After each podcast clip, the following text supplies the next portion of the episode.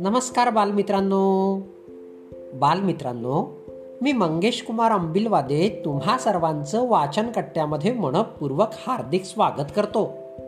चला तर मित्रांनो आज वाचन कट्ट्याच्या माध्यमातून लहानपणीची अर्धी राहिलेली गोष्ट आपण पूर्ण करूया.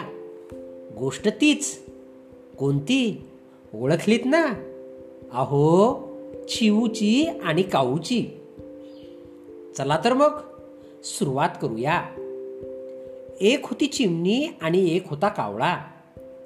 चिमणीचं घर होतं मेनाचं. या उलट कावळ्याचं घर होतं शेणाचं.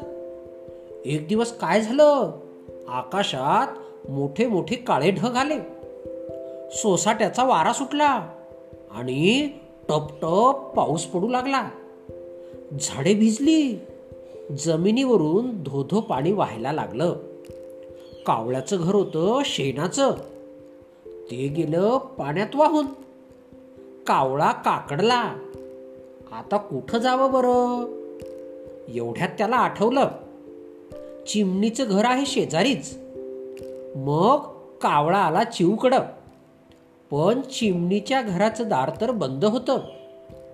चिवताई चिवताई दार उघड.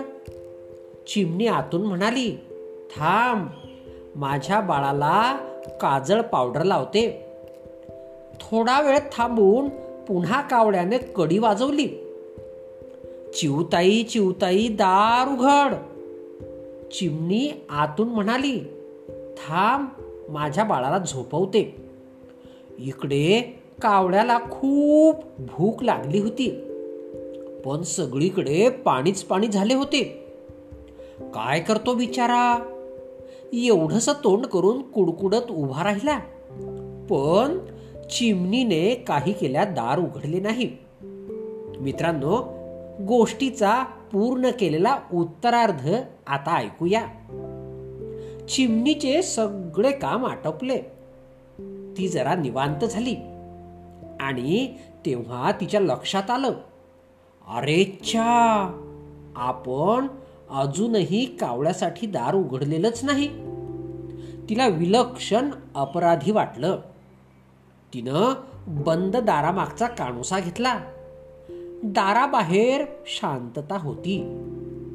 ती शांतता चिमणीला असह्य झाली. तिनं तत्परतेनं दार उघडलं. दाराबाहेर कावळा नव्हता.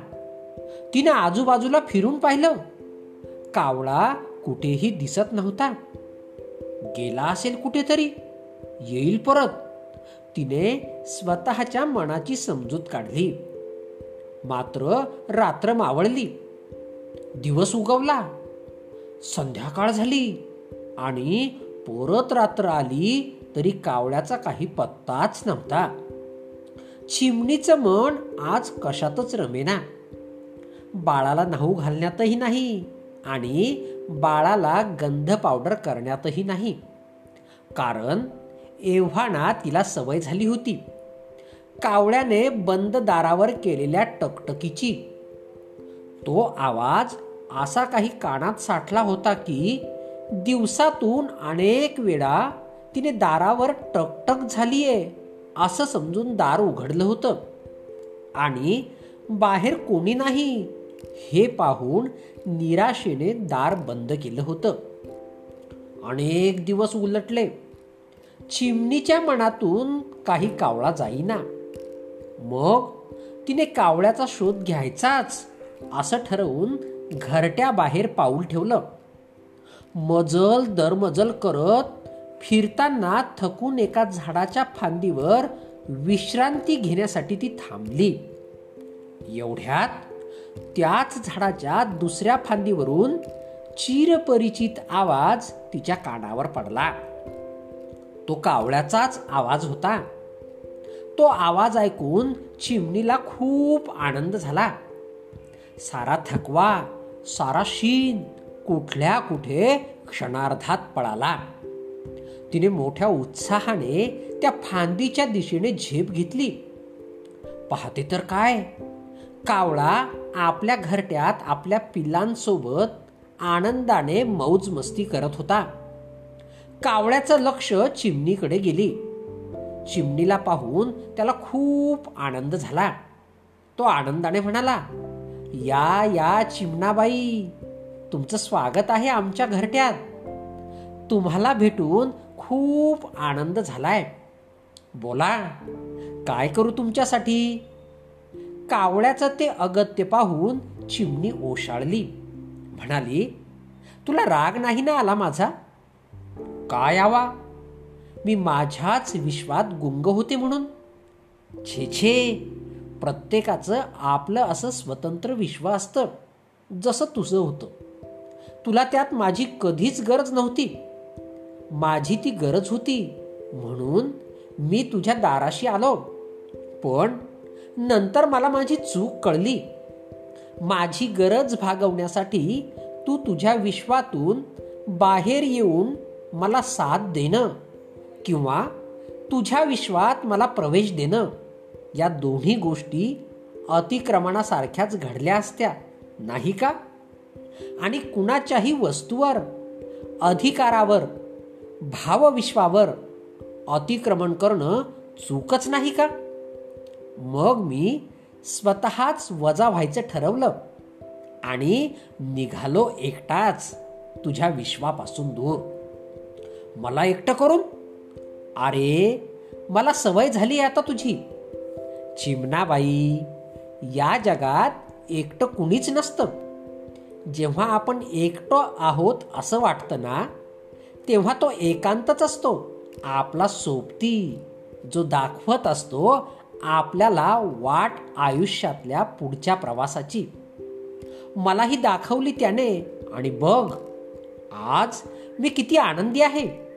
माझ्या घरट्यात माझ्यावर जीवापाड प्रेम करणाऱ्या माझ्या माणसांमध्ये चिमणी निशब्द होऊन तिथून निघाली.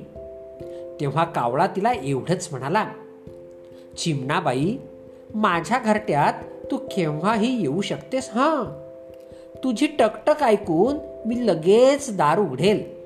क्षणाचाही विलंब न करता. चिमणीचे डोळे पाणावले.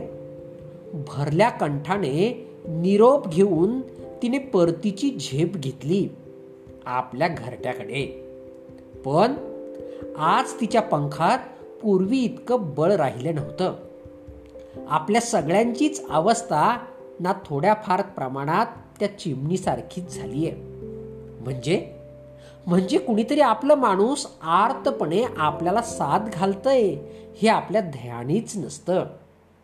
या आपल्या माणसांमध्ये भाऊ बहीण मित्र मैत्रीण आईवडील बऱ्याचदा पोटची मुलंही असू शकतात. त्यांची आर्त साथ आपल्याला ऐकूच येत नाही. म्हणजे ते पोट तिडकीने साथ घालतात. आणि आपण म्हणतो थांब मला जरा करिअर करू दे. थांब जरा मला आता घर घ्यायचंय. थांब जरा मला आता कार घ्यायची आहे थांब मला काम आहे. थांब मला विश्रांती घ्यायची आहे. थांब जरा मला आता आणि मग ही जंत्री वाढतच जाते. त्यांची सहनशक्ती संपते. हे त्यांचं वेगळं विश्व तयार करतात. त्या विश्वात आपल्याला स्थान नसतं. आपल्या त्या लक्षात नसतं आणि जेव्हा येतं तेव्हा आपण फार एकटे झालेले असतो. आणि असं होऊ नये असं वाटत असेल तर मला कोणाचीच गरज नाही. हा अहमपणा कधीच बाळगू नका. वेळीच टकटक ऐकायला शिका.